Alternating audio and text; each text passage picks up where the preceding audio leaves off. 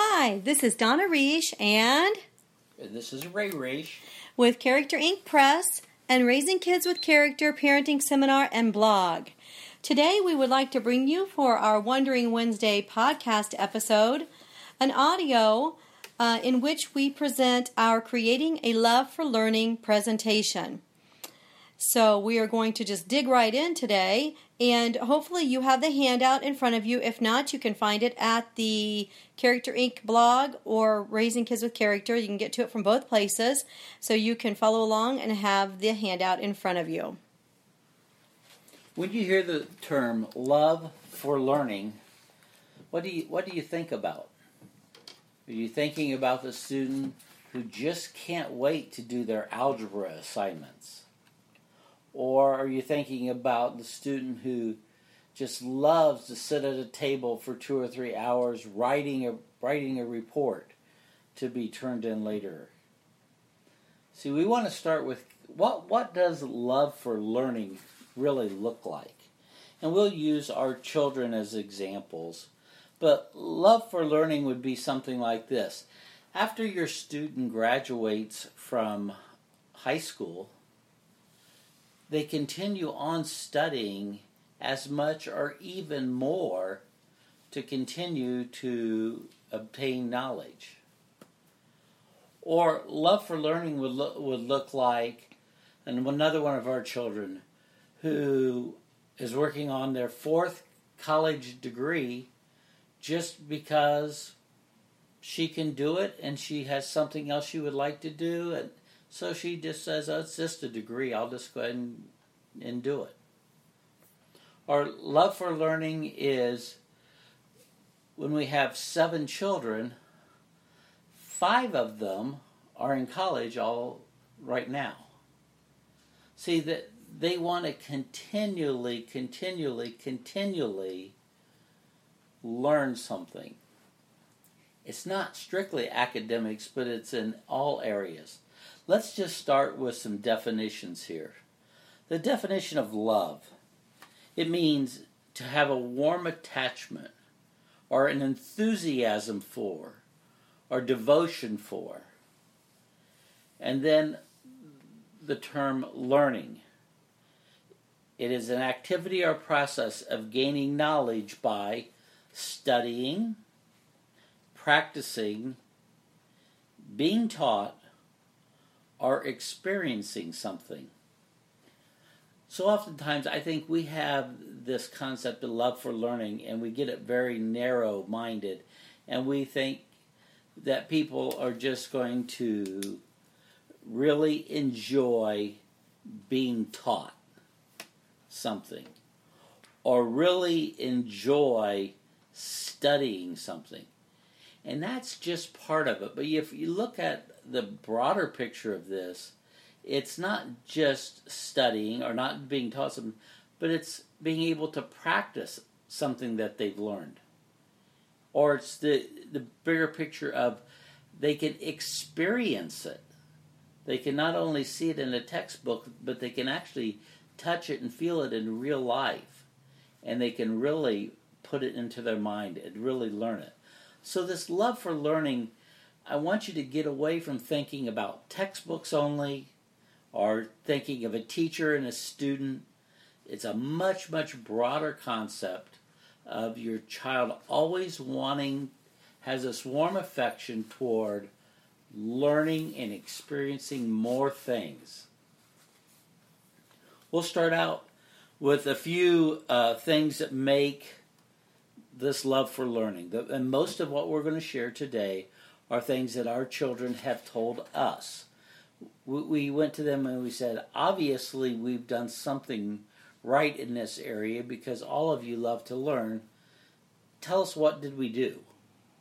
And they shared a lot of things that we did as a, family when they were growing up and still do. And that's kind of what we put together here to share with you. So the first thing is you make learning a big part of your family. That is, that learning is not isolated. It is not something that is done just, you know, during the school day, or it's not something that is done by individuals, but rather it is done as a big as a big pic- bigger picture, a big part of your family. The first aspect of this is to model a love for learning. Whether your children admit it or not, they want to be just like you. And especially with small children, if they see you doing things, they will do those exact things. And so, if you are always having to be entertained, or always having to watch things on video, or always having to play games on the computer or on your device or something, then that is what they will take up for themselves. And the same thing is true as, of learning. When I was in teachers' college, we were uh, actually it was in my master's work in reading education, reading specialist. We were told to do this technique called the sustained silent reading (SSR), and in that method of uh, learning, you were supposed to have a period of time for 10 minutes or 15 minutes each day in which everybody was supposed to get out their SSR book, their sustained silent reading book. And they did studies on teachers who did this approach, who used this approach to uh, teaching reading, and they found that uh, children whose teachers also did SSS, SSR, in other words, the teacher also read from a book during the SSR time as opposed to filing her nails or grading papers or whatever, that those children were more likely to enjoy SSSR, to be engaged in their book, and to love reading. And that is just one small example of modeling and the effect that it can have on your children. We took a Disney trip uh, about 12 years ago to Disney World, and preparing for that Disney trip, at that time there wasn't a lot of on there weren't a lot of online resources like there are today. But I had this huge, big, thick book that I marked up with sticky notes of various colors all on the edges, and I made charts and everything about our trip to get us ready. And basically, the the preparation was just one big learning experience. The children watched me prepare. They watched me learn about Disney before we ever went. And when we got there, the, the whole time they were making fun of me, teasing, joking around about how mom's got all these charts and she's got all these sticky notes and everything. But then the whole time we were there, they wanted to look at the charts. They wanted to pass them around on the bus. They wanted to look at the book. They, you know, it, nobody ever uh, complained about carrying the backpack with the big heavy book in it because it had all my notes in it and everything. And this modeling a love for learning just showed them that learning can help you enjoy a vacation. Learning can help you enjoy so many things and unlock so many things. Okay, again, the goal is to have your child to love to learn, so that it needs to be modeled in you. But not, not only you, the next major point is try to do learning as a family, so the entire family is together. Start when they're young and try to incorporate the whole family learning something at the same time. So, an example of this may be um, we're cleaning up the house, we put on an audio uh, cassette and we listen to something in history. So not only does mom and dad learn about it, but all the children learn about it all at the same time. So it's not it's not just your child trying to learn, you're you're learning at the same time. A, a place we've done this many times was at the dinner table, and after uh, the meal, we'd usually read a Bible or a Bible story book or something, but very often we would have a library book and we would read um, bits of that and then we could have discussion about that. Uh, but do that as a group whenever it is possible. We kind of think of it this way the family that learns together, it will stay with the children longer. And if you think about it, is why is that the case? Because they are going to be more interested in learning that act, whatever that concept is you're teaching, because you're interested in it. And you are going to be constantly saying things to them and reminding them of it, and it will be, get continual reinforcement. So make learning a family affair whenever possible. Okay, the next one is to integrate school with life, chores, service, ministry, and more. And this tip has to do with um, not seeing school as a separate entity, not seeing it as something that you do from you know, 8 to 3, or many homeschoolers, you know, from 8 to 12 or 8 to 1 or whatever, based on how long it takes for you to do your school with your kids and the number of children you have and their subject areas and, and uh, learning styles and so forth. But not to make it uh, just something that happens during that time. We have to remember that school is a man made institution. Now, there are a lot of man made institutions that are great. There's nothing wrong with a lot of them. But at the same time, um, we have to understand that when something is made as a man made institution, it is sometimes based on a research and based on um, you know how things work the best, best outcomes, and uh, best practices. But it's also sometimes based on convenience. And school sometimes is the same way. Many things that schools do are based on research and uh, good outcomes and best practices. But oftentimes they're based on the fact that you have 25 students, one teacher, maybe one teacher one assistant. And so this is what you have to do. It's based on mass education as opposed to what might be best. And so we have to to not just think of okay well this is the best way to do it because this is how a school does it but rather um, this might be better for us because we're not a school so this is not to say that you won't do things like a school but that you don't blindly just say we're going to do it like the school because that's how the school does it okay. the next key area here is to school all the time and the better term here will be to learn all the time. See, when you homeschool or when you teach your children at home, home educate, many people think that that means they should be sitting at a desk from 8 to 3 because that's what they do in a public school or that's what they do in a Christian school. And what they literally try to do in their home is to make a school look just like a school and do it at their home. We would think of, of, of home education more like this. While you're at home, you do school. So when we think of school, we don't think of school starting at 8 o'clock and ending at 3 it can start way before 8. It, you can hold classes at night. Matter of fact, a lot of times for me to be involved when our kids were younger, the classes would happen very early in the morning or very late in the night so I could be part of them. We don't look at school as happening Monday through uh, Monday through Friday. You can school on Saturday.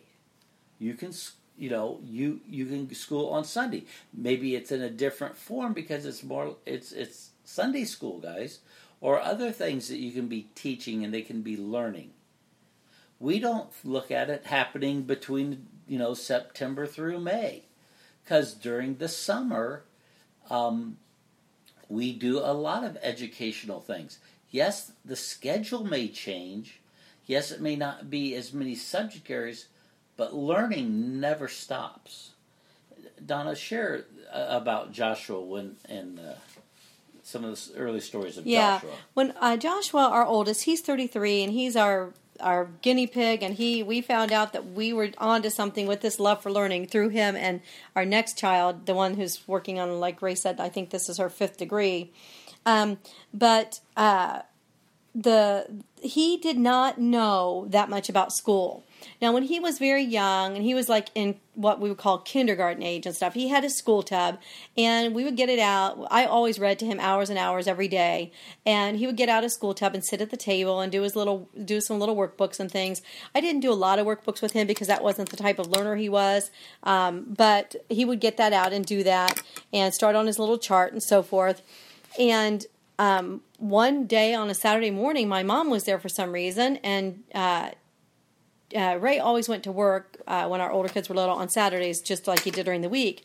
So this Saturday morning, Joshua got up and opened his school tab and sat down at the table. And and my mom said, "What are you doing, Joshua?" And he said, "I'm doing school."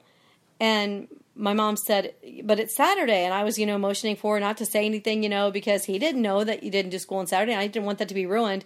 And so she kind of, kind of, you know, just left that for a little bit, and and uh, little later on, Joshua said, Mommy, did you know that other kids don't do school on Saturday? You know, to him, school was not something that just took place during that time. It just took place all the time. And uh, it was just such a joy to have such an eager learner and, and a child who didn't think of school as only being during these months, these days, and these hours. So when we look at this learning, quote, schooling, uh, we look at it as just a, a lifestyle it, that was that was the way we we raised our children to always be about learning. Um, sometimes we had books. Most of the time we had books. Sometimes we didn't. But some key Bible verses that we've really used here is the whole concept of, you know, adding two things, little upon little, line upon line, precept upon precept. That learning occurs not in one big blob, but it occurs in little pieces very often, and that just keep building upon it. Or we look at it like in Deuteronomy 6 5, where we're told to love the Lord our God with all our hearts, but says, And you shall teach them diligently unto your children, and shall talk of them when you walk by the way, when you lie down, when you rise up. And we look at, truthfully, Teaching occurs when you rise, when you sit, when you walk, when you lie, or it occurs all the time. Okay, still focusing on making learning a big part of your family. Uh, the next tip is to make learning a priority in your home. Um, we love to talk about priorities and prioritizing because we think it is one of the keys to successful homeschooling. Actually, it is the key to success in anything. Making whatever it is that you say is a priority to be a real, genuine, authentic priority. Um, a priority is what you do, not what you think you do. And so, in order for learning to be a priority in your home, it must be important to the entire family.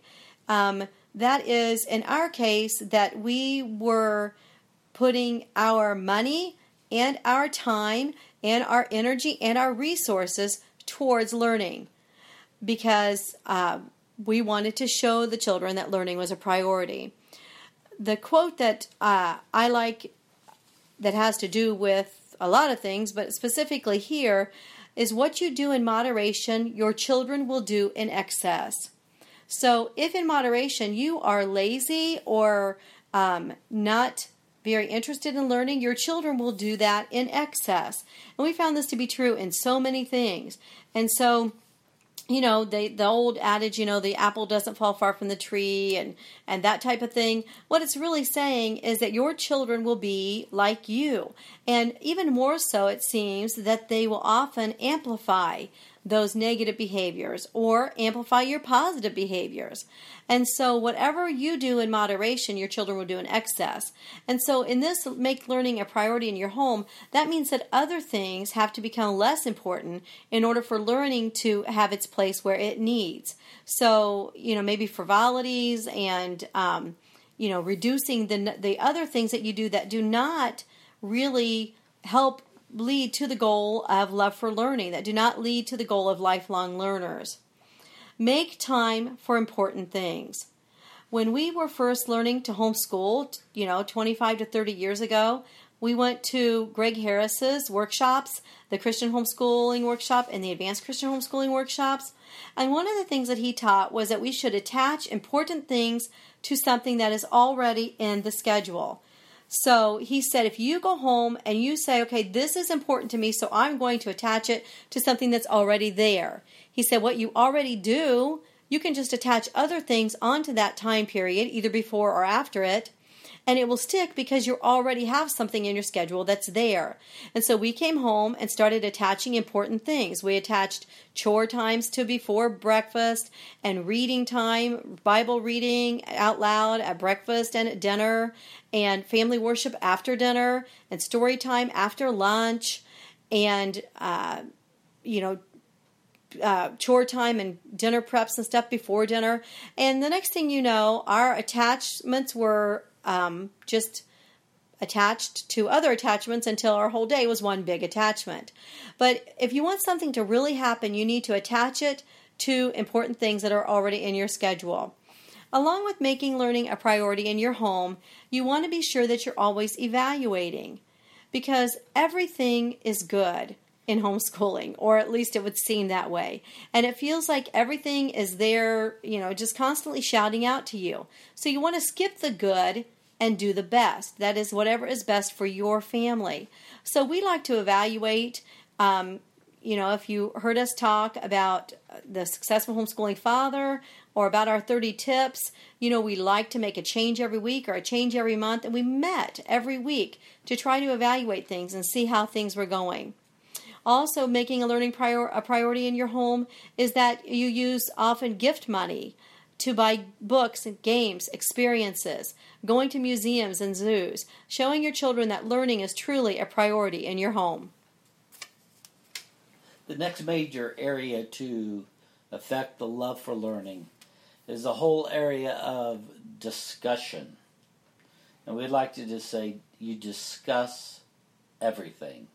So, what happens is anytime that you have an activity, anytime that you read something, anytime that you see something, anytime they read something in a book, then it is time for discussion.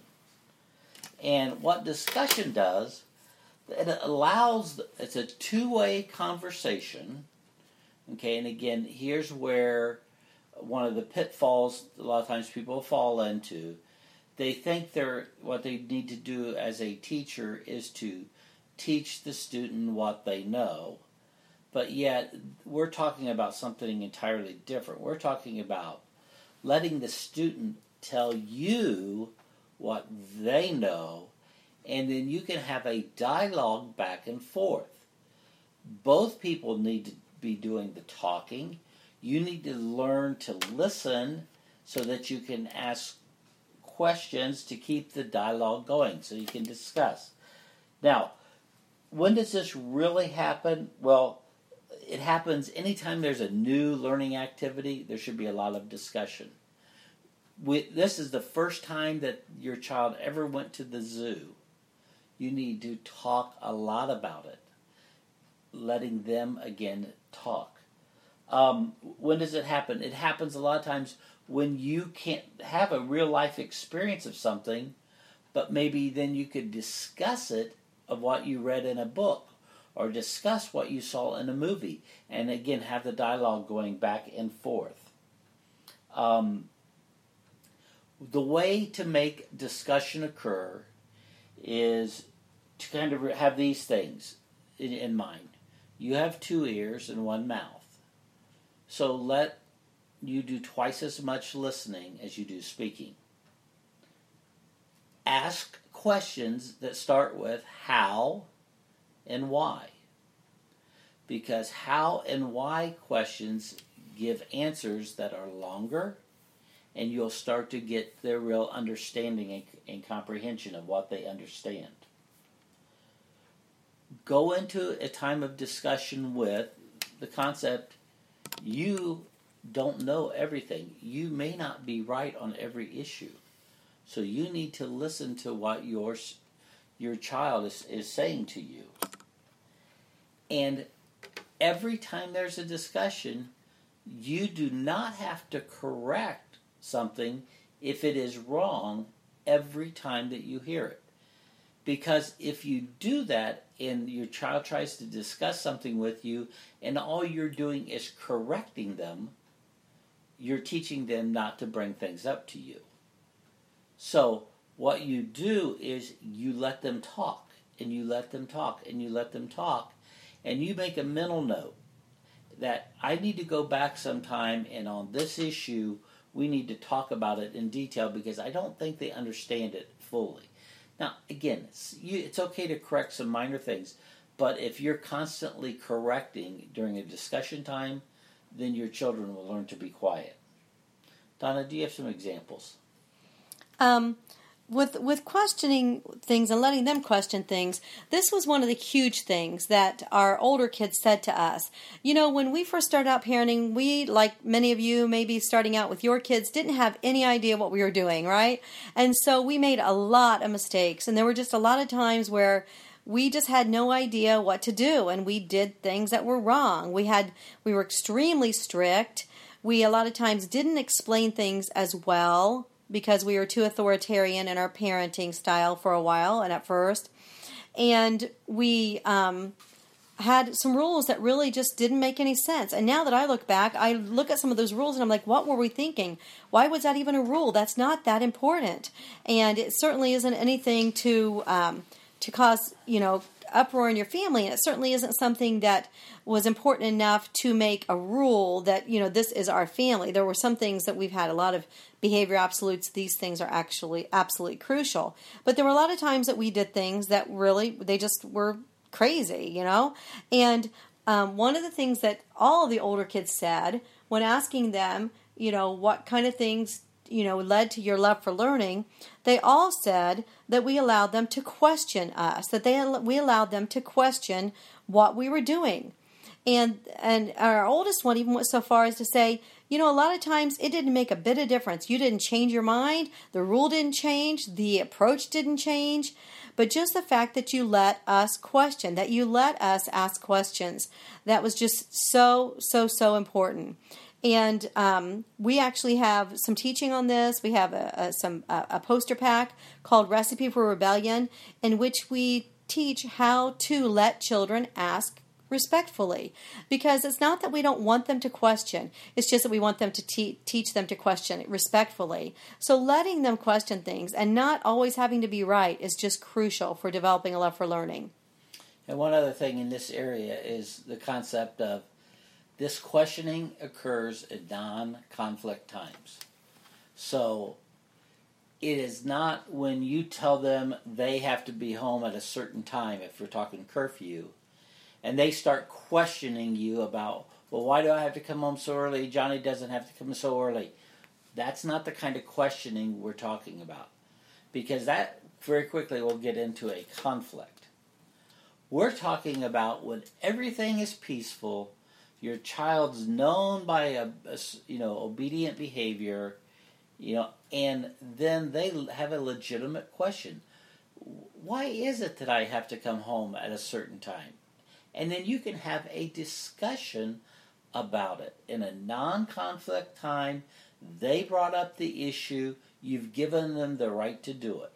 So it's not an argument ever, and if it ever you ever get into this situation and you see that a questioning time becomes an argument, then it immediately stops.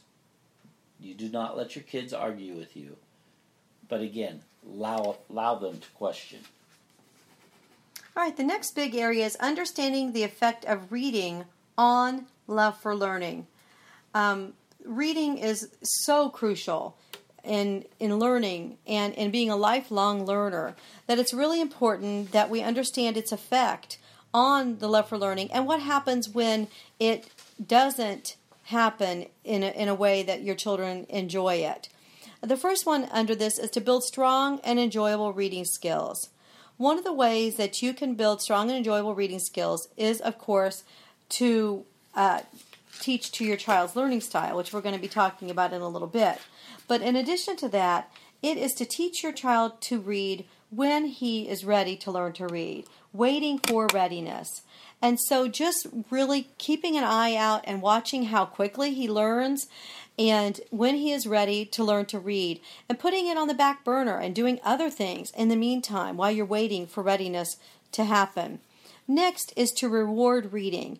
We always placed a huge emphasis on when a child was learning to read. So we would, um, during the time that the child was learning to read, uh, at that time that book clubs were really really big where you got the book of the month in the mail. So every time a child was learning to read they got enrolled into a book club. And so they would get a book in the mail every three weeks or every four weeks. And that was just a really huge deal. And it was just a way that we were like making it big that the child was learning to read also we did the same thing with summer reading programs we would uh, double the prizes in summer reading programs for uh, the child. So, what we would do is whatever they would earn at the library, we would double that at home whenever they took part in a summer reading program, just really emphasizing that. Uh, we were involved in Book It for a number of years. That was a great way to record reading and to be sure that it takes place. We uh, would often pay the children for reading. And these were just things they weren't expecting us. You have to pay me because I'm reading. These were things that we instituted because we wanted our children to love reading. And so uh, uh, we would often pay a dollar for uh, a book of the Bible. Um, when each, a lot of times, not every child, but when our children, some of our children had a difficult time bridging the gap from picture books to chapter books. So at that time, I instituted a payment. You know, for every chapter book you read, you get a dollar or you get five dollars or whatever up to a certain level. And that gave them some incentive to try to read chapter books. And then once they started reading them, they realized that they were able to read it.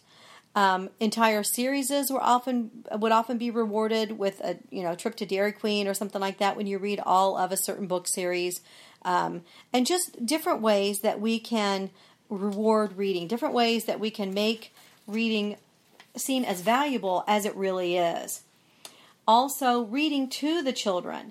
Um, I read to my children two to four hours a day for 25 years uh, during different unit study times and story time in the afternoon and so forth. Just that showed them that there was such a huge value in learning to read, that it was worth it to learn to read. And also uh, for our non readers or late readers, using non reading materials for them is really important to build a love for learning. What happens is if a child is late in learning to read or uh, slower in learning to read, then they don't get the value of learning as much because they're not maybe ready to read at their listening level or at their comprehension level. So, in other words, they'll have this really high comprehension level, but because they can't decode words, they're not able to read and learn and understand and enjoy at the level that they really are able to comprehend at. And so, for those readers, I recommend using non reading um, type of materials, either reading to them or using talking books using audios, videos, to be sure that they are constantly learning, constantly being challenged at their thinking level. Don't let their decoding skills hold them back in their thinking level. Next, in the same area of uh, uh, understanding the effect of reading, is to read aloud from the beginning. I just mentioned how I read aloud uh, two to four hours a day for 25 years. Um, so there are a lot of books out there that are available to um, uh, to teach you or give you list of good books to read. Um, you can definitely use those. Of course, the internet and Pinterest is a uh, wealth of knowledge with um, with books, book lists and things. But at first, you know, if they're not really uh, that able to listen to chapter books that well, like m- bridging the gap from orally reading picture books to chapter books can sometimes be difficult. And so, because of that, I would often use compilation books. Um, there are like great stories to read aloud. Uh, Jim Trelease's um, "Hey, what are you reading?" Um, myths to read aloud. These type of books that have uh, st- uh, individual stories in them. We call them compilations. Uh, William Bennett's um, compilation of uh, um, oh, he has a couple compilations, a few compilations of, of, a lot of stories. They're like fairy tales and they're moral stories and they're character building stories and things like that. But these compilations will often help your child enjoy you reading out loud when he's not really ready to listen to a whole chapter book or something. Reading aloud, if you start early enough and you do it and enjoy it as a family, it'll become something in your family just like reading a good, just like watching a good movie. That you, it'll be something that you know this is oh we love this book. We just loved it. We read this book out loud.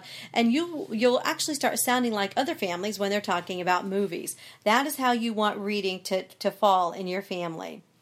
Now when you're talking about comprehension and uh, um, bringing comprehension to the reading approach because that is such a huge part of love for learning. You want to be sure that the comprehension uh, activities and things that you do are not too schoolish. As Ray mentioned before, focus on discussion over rote memorization. You want to use those how and why questions as much as possible. And you, you don't want to say, you know, who wore the red cap and then he tells you who wore the red cap. You want you don't want to say you know who fell down the ravine and then she tells you who fell t- fell down the ravine. You want to know why she fell down the ravine. How did she fall down the ravine? Why was somebody wearing a red cap? What was the significance of the red cap? So you want to be sure that you are building comprehension with that, those great oral questioning techniques. Keeping in mind that listening comprehension is usually a lot higher at first in children than reading comprehension because of the lack of decoding skills. And so you are going to be building comprehension that will later be used in their own reading. So, whatever comprehension skills you are building while you read out loud, all you are doing is building his comprehension skills for his own reading, even though it's all in the oral avenue right now. When we're talking about comprehension, it's also important to build learning hooks whatever experiences, whatever things that you do as a family, whatever things you read as a family, all of those things build learning hooks. And then your child adds to and adds to and adds to. So that later on, when he's asked to write a paper about something, he goes back to all of those learning hooks and he brings those all together to write his paper. When he has to read something that's more difficult or more challenging about a topic, every single experience, movie, discussion, read aloud, trip to the zoo, trip to the museum, whatever. Every single one of those things are learning hooks that he brings to this harder uh, book or harder uh, learning experience. And so it makes it that much easier when he has all those learning hooks to build it upon. And one thing about these learning hooks, I mean, that's a concept we used years ago. But if if you've seen the Disney movie Inside Out, and you picture all of the different balls that were in the little girl's head, all of those are learning hooks. They were the learning balls, the things that she would bring back to her memory at a later time. Um, today, we have it much easier than we did years ago with the use of the internet.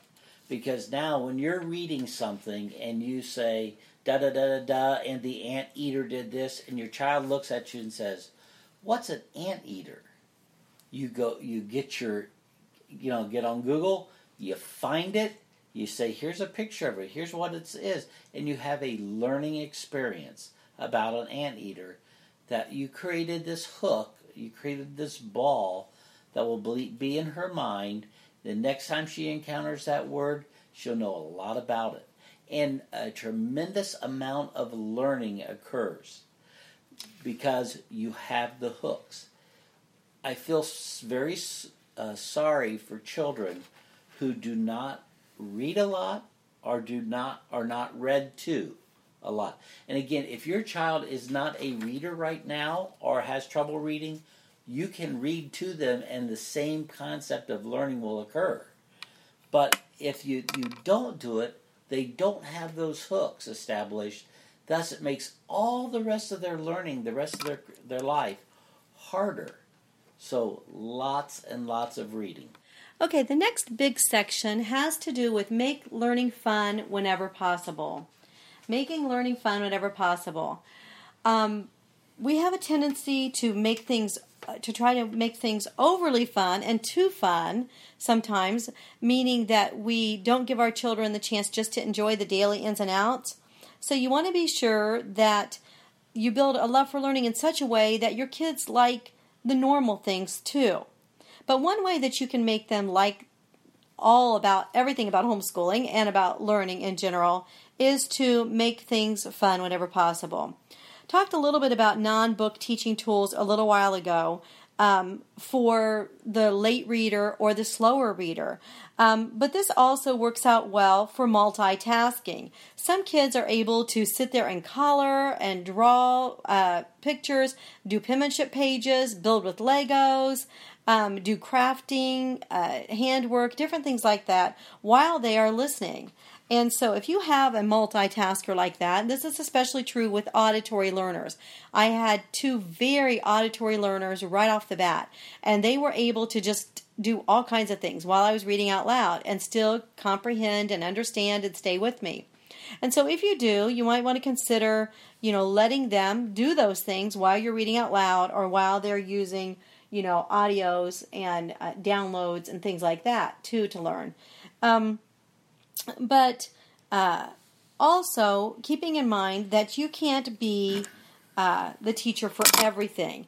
Now, I had did when I first started out in homeschooling, I came from a teaching background, and so I wanted to teach. I didn't think of I, I had a tendency to think of homeschooling as being school at home a lot of times, and so since I was a teacher, I was supposed to be teaching them, and so this worked out fine for a while with a couple of kids, but then I soon found myself with a house full of children, all ages, a lot of small children, babies and toddlers, and I had I got all materials that involved teacher intense intensity, all teacher intensive materials. So I was using unit studies, I was using math that was like a dialogue kind of math or a scripted math where I read from the script and we did uh, manipulatives together and things. Uh, social studies and science were completely uh, unit study based, so that was a lot of projects and reading out loud and making lap books and so forth. And then their reading lessons and language arts lessons, those were real, you know, real teacher intensive as you would expect with teaching a child to read or write. Um, and so before I knew it, I was homeschooling, you know, from eight in the morning until four or five every day. And um, I just knew something had to change. And so it was then that I started mixing it up and I found that this really created a lot of love for learning too. Because instead of just having one avenue or one source of learning, um, I was able to give my children a lot of different avenues and a lot of different types of materials. So we still did unit studies, but I also assigned projects. I also assigned reading to them outside of the unit studies. Um, I changed to a, a less intensive math computer based math. They would use videos for creation science. And, and we just used a lot of avenues and a lot of learning styles and a lot of types of material to learn from. And it helped them actually become more independent in their learning. And it also helped them enjoy learning because it broke up their day with a variety of methods. Also, I used charts and checklists. We have an inexpensive download called Independent Work List Check Sheet um, Checklist Booklet uh, that you can download, and um, they have all different types of checklist on there. So you can set up from there or on your own checklist in which your children have their independent work listed each day. It's really important to help them learn to become independent learners. They go through their list of tasks that they're supposed to do on their own and they mark them off when they are done. And um, I teach a lot about that on the video and the audio that go with that.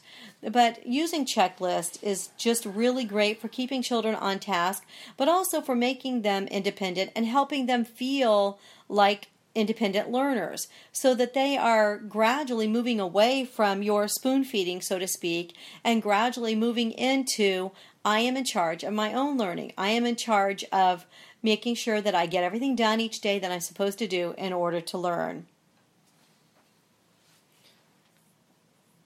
This um, kind of brings me back to the definition we gave of learning that is acquiring knowledge by either studying, practicing, being taught, or experiencing.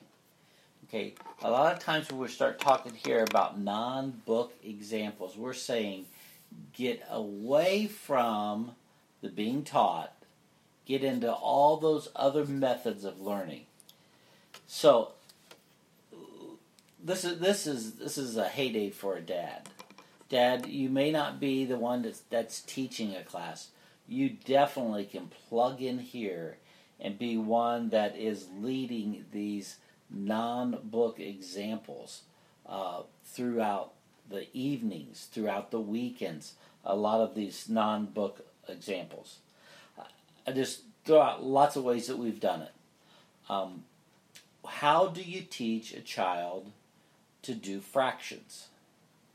You can do a math book, or you can grab a basketball, go shoot free throws, and every time they make one or miss one, you can calculate the fraction, you can calculate the percent, and my question to you is which one do you think your child will learn quicker?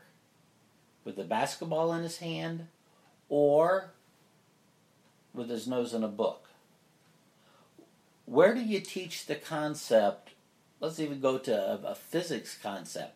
Where do you teach the concepts of friction, gravity, center of balance? Why don't you do it with Legos? Why don't you teach it when they're young, playing and building Legos and the whole concept? You know, if you build it this high, and the center of the center of of, of uh, the center of balance of this is going to be too high, and what's going to happen? It's easily going to topple over, and or the whole concept of yes, you build something on the top, and gravity is going to knock it over. It, again, it is a concept you teach with a non-book so when they incorporate it later in a book, they understand it. Again, it's the same concept learning hooks or the balls out of inside out. Um, so what, what kind of things do we do? We, we played all kind of games.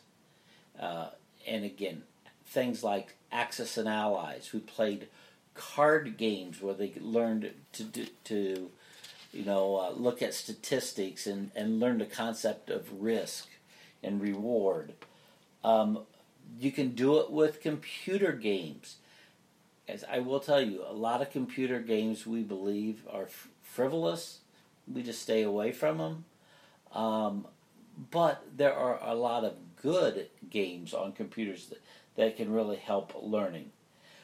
We put down the word dress up. The, the whole concept of imagination when your child dresses up as the queen and another one of your children dress up as a knight and they interact with each other, all of a sudden they start knowing why does the queen act the way that she does?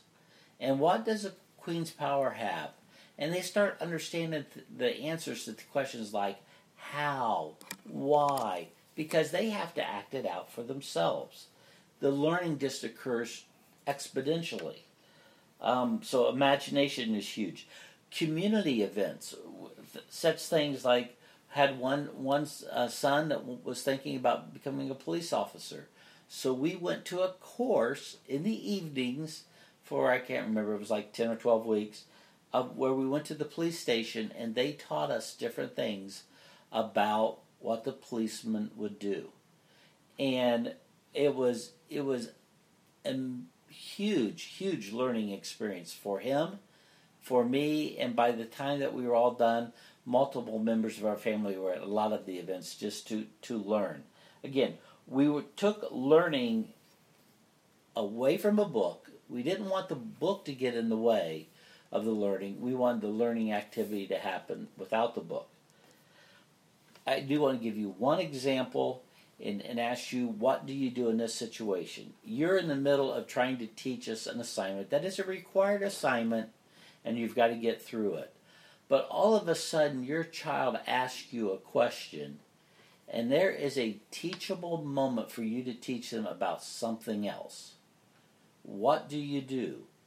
Do you get, are you so interested in getting through the book that you forget to teach your child at that time?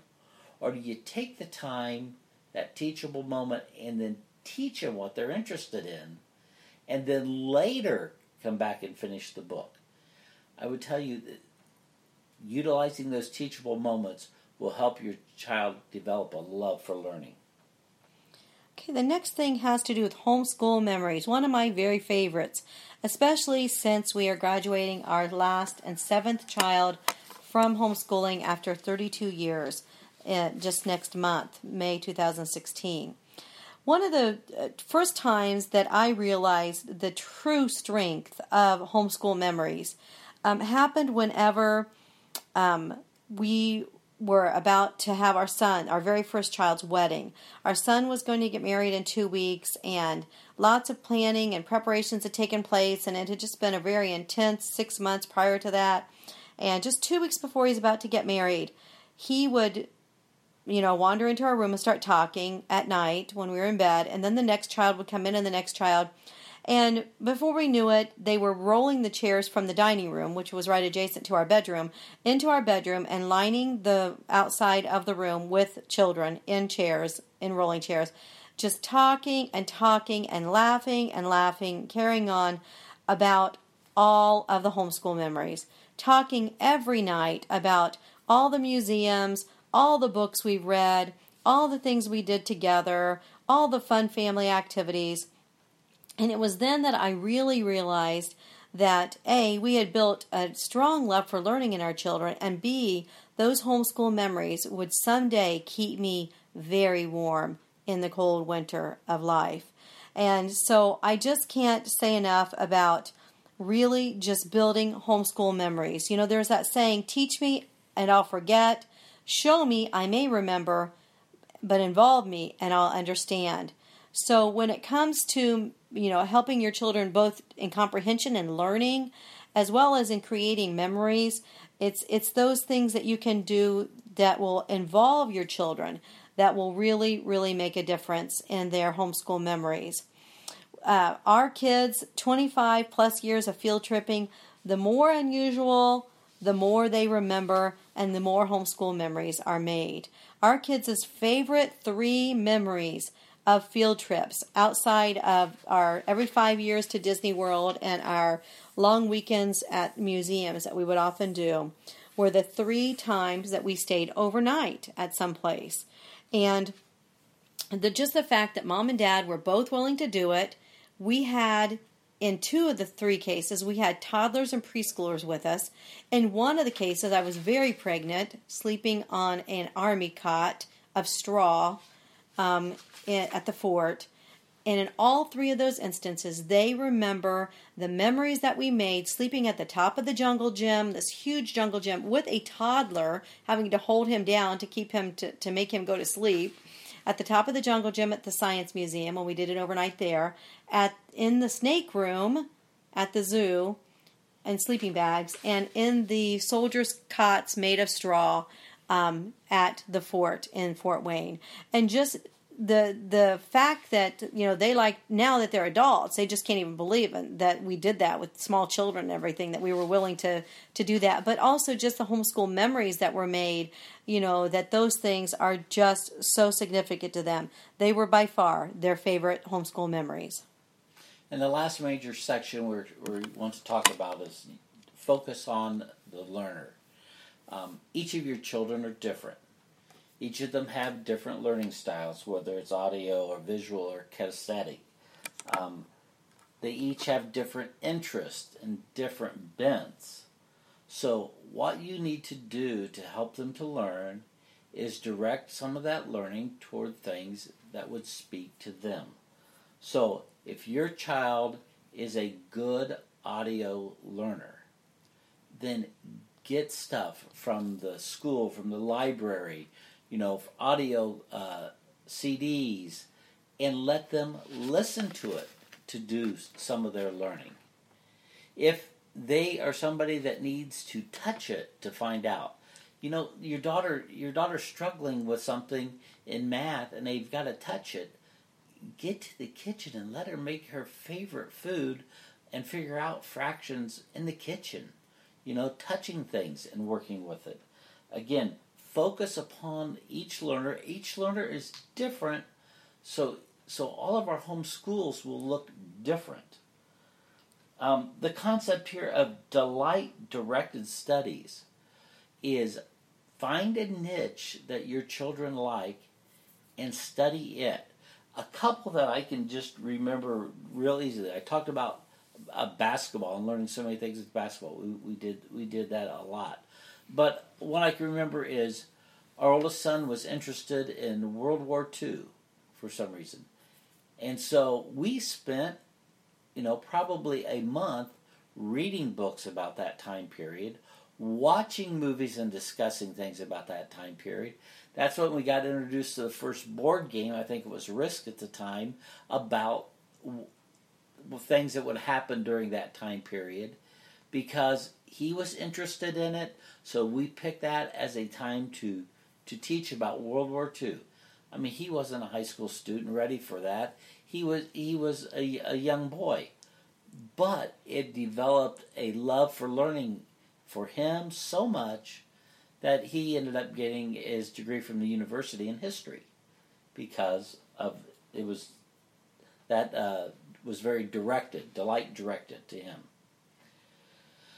Last thing I really want to share about learning here is remember each child is different. Your goal is not to teach conformity, so your kids conform to what you do, but they, uh, you know, are not uniformity, but that they know how to learn, and they know what they know, and they know why they know it. And if you think about this from a biblical standpoint, it's not so important that your child has the same doctrine as you, but that they know what they believe and they know why they believe it so they can later defend it. So often, Christians leave the home and they fall away when they get into university or places because when the first time they really get questioned about their faith, they don't know why they believe it. And their best answer they can come up with, well, that's what my parents taught me. And that's all they have for a reason. And that's not a good enough reason to defend your faith. So it's not about being conformity here, it's about letting them learn to to read. I'm sorry, learn what they believe and why. Great. Thank you very much for joining us on this Wondering Wednesday podcast episode. I will say that most of the topics that we talk about, we have blog posts, other audios, videos, teaching products, and so forth. We also have um, dozens of curriculum books, character quality language arts, meaningful composition, Write on Mowgli and Write on Peter Pan. Lots of great uh, books to teach writing and language arts from, and a lot of other parenting materials that we hope you will look into. We would also love to hear from you about coming to do a parenting seminar, Raising Kids with Character, in your area. Thank you again for joining us. This has been Ray and Donna Reish with Raising Kids with Character, Parenting Seminar and Blog, Character Ink Press Publishing Company, and Plexus to Feel Great.